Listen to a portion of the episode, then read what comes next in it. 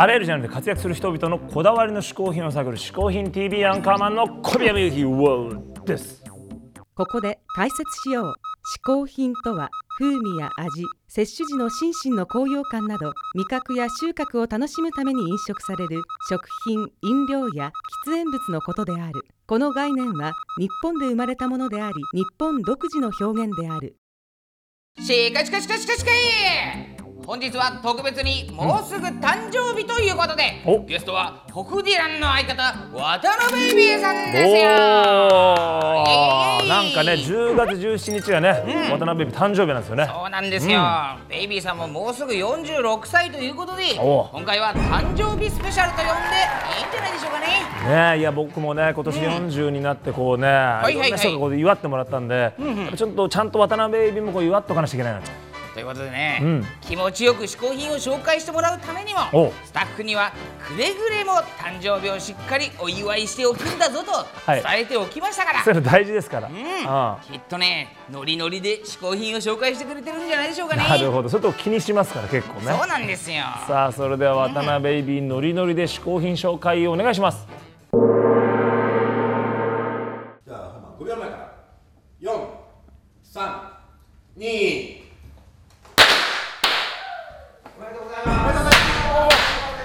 サンキューサンキューありがとうございます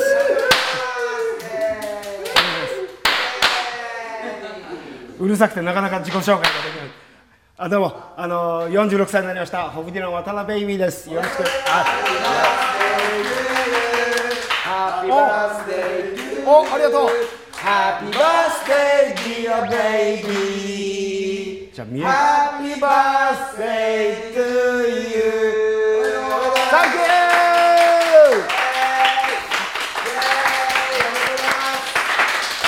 ありがとうございます渡辺君誕生日ということなので、はい。あのちょっと一言いえ。ただけますか？あのーつい先日、えー、46歳になりまして。これはああ明日46歳になるということであの今日は同級生の敏夫君の誕生日でした。失礼しました。で明後日は郷ひろみさんの誕生日です、えーあのー僕は 10, 10月17日に、あのー明日なんですけど誕生日ライブというのもやるんであのぜひ、えー来ていただけたらとえーそんそんなあの自分の年齢を言った後で自己紹介いたしますとあのアンカーマン小宮山雄飛と一緒にホフディランというバンドをやってまして、えー、と今デビュー18周年なんですけど、えー実は出会ってというかあ結成してちょうど今月ぐらいが20周年です。すごい。もうな何がすごいって20年前結成して18年前にもうデビューしてるっていうのがすごい。しかもそこそこヒットしてるっていうのがまたまたすごい。知り合って1年半ぐらいでデビューでまだお互いのこと何も知らぬまま全国を一緒に回ったというホフディランなんですが、えー最近はもう知りすぎて口も聞かないというですね。あの移動の車でもなるべくあの会話で面白いこと出ちゃったら MC で喋ることがなくなるっていうんで極力無駄な会話がなくなるというですね。いや嬉しいじゃないですか。46歳。バースデー記念にこうしてあの「嗜好品 TV」に出させていただけるなんて。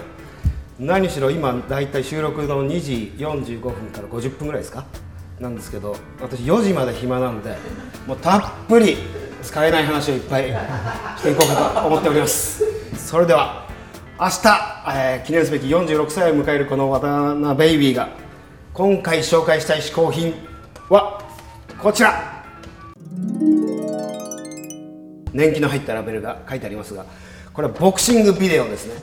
畠山貴則対、坂本博之というあのまあファンの間では有名な一試合ですね。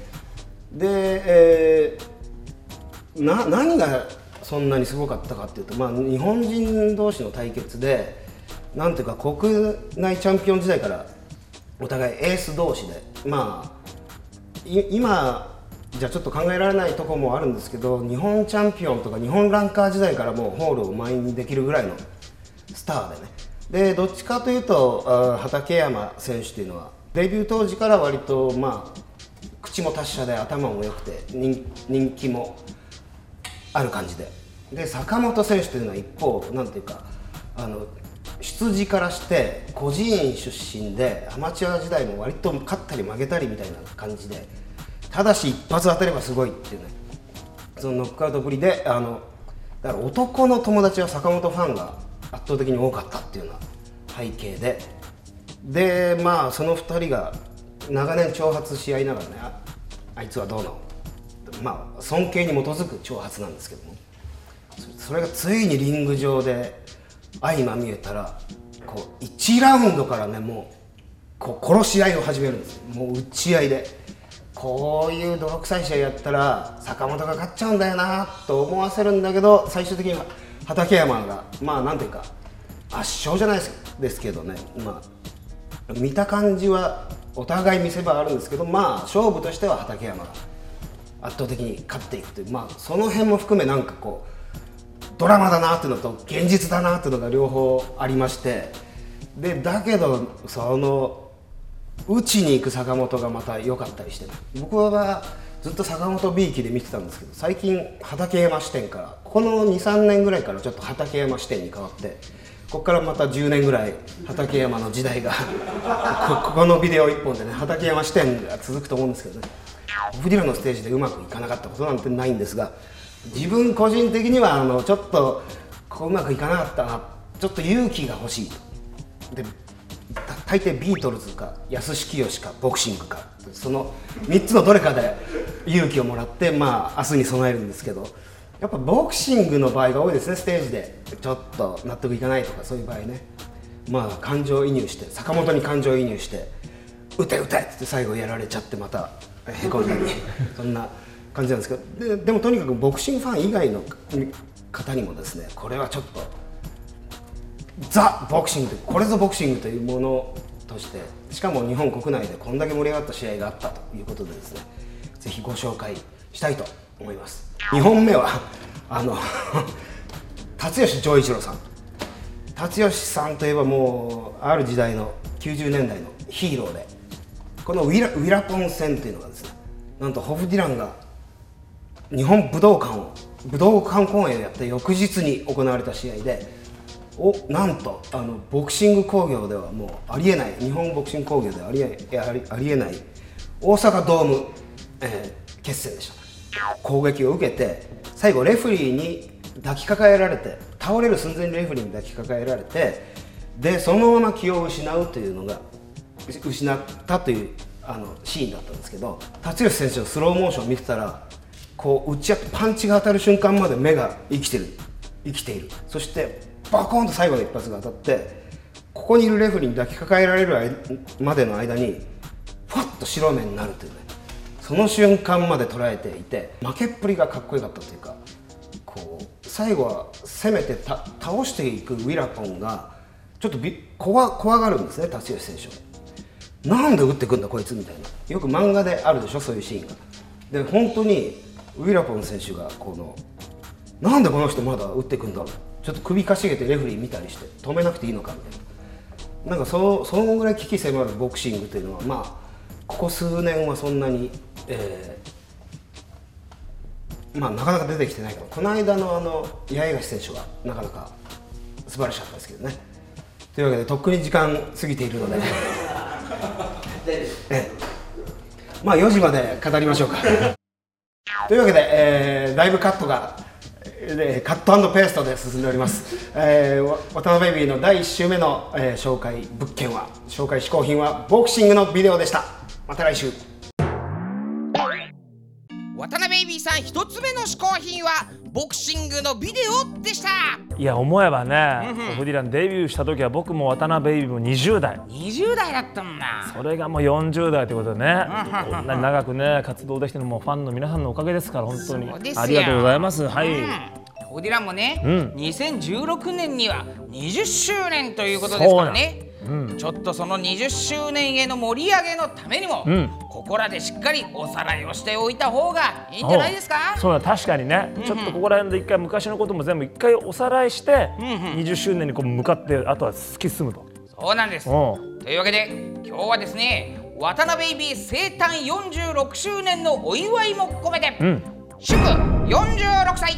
小宮山雄飛が選ぶ渡辺ベイビー三大事件します。はい。いやこれね、まあ、その今までのずっとね応援してくれたファンの皆さんもちろんそうですけども、新しいファンの人にもね渡辺ベイビーっていうのはこういう人だって人となりが分かるような、まずある種のおさらいとして、えー三大事件簿。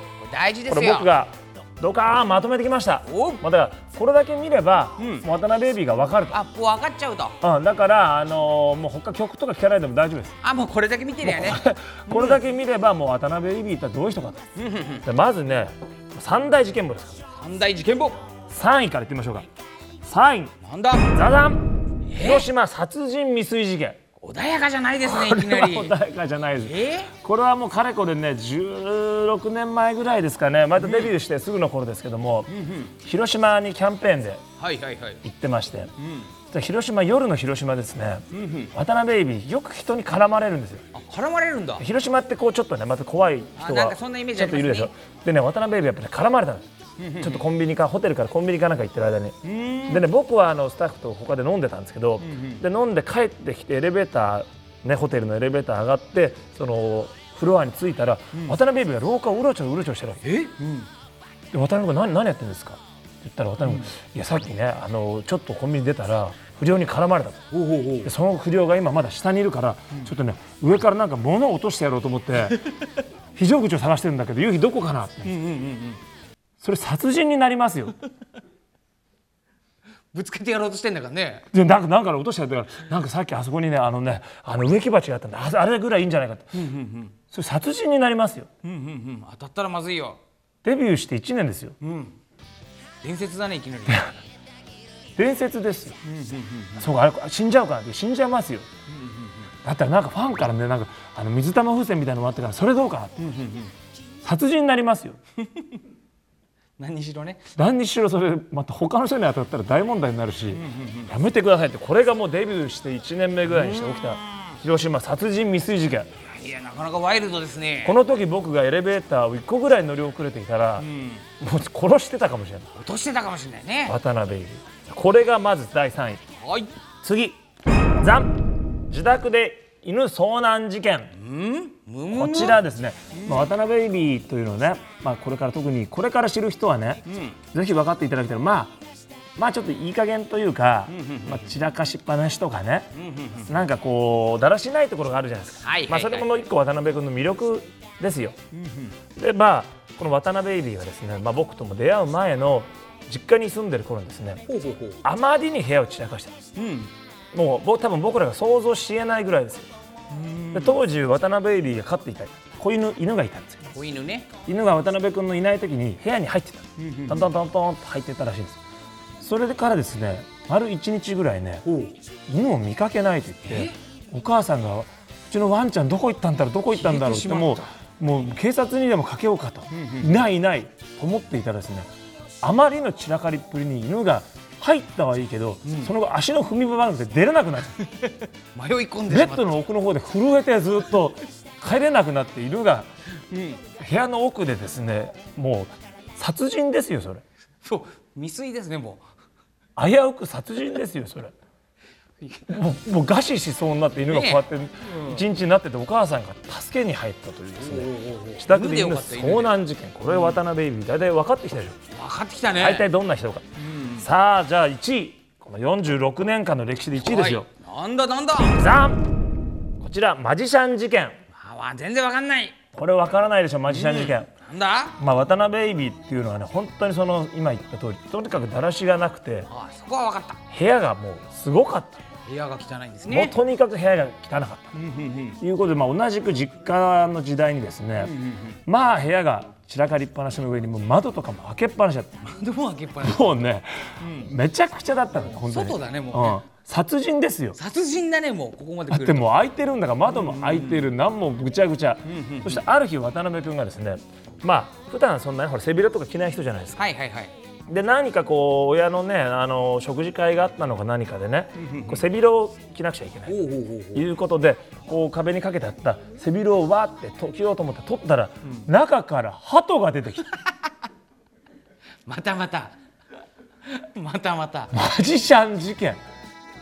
窓から迷い込んだ鳩が出れなくなって、なんと背広の裏に鳩がいた。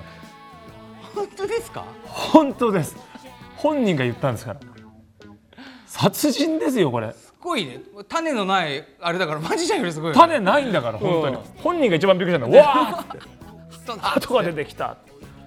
というここら辺でもさすがに渡辺ベイビーがどんな人かもうすごい。分かったと思いますんで。完全に分かりましたね。あと2年で、えー、ホグディランも20周年ということではい。なんとかこれ続けたいんで皆さんあのその時渡辺ベイビー478ですから、もうこれどうなってるか分かんないんでぜひせめてあと2年皆さんホグディラン応援よろしくお願いします。やっぱり晴れてた。僕らは運がいいのさ。前日までずっと曇りのち雨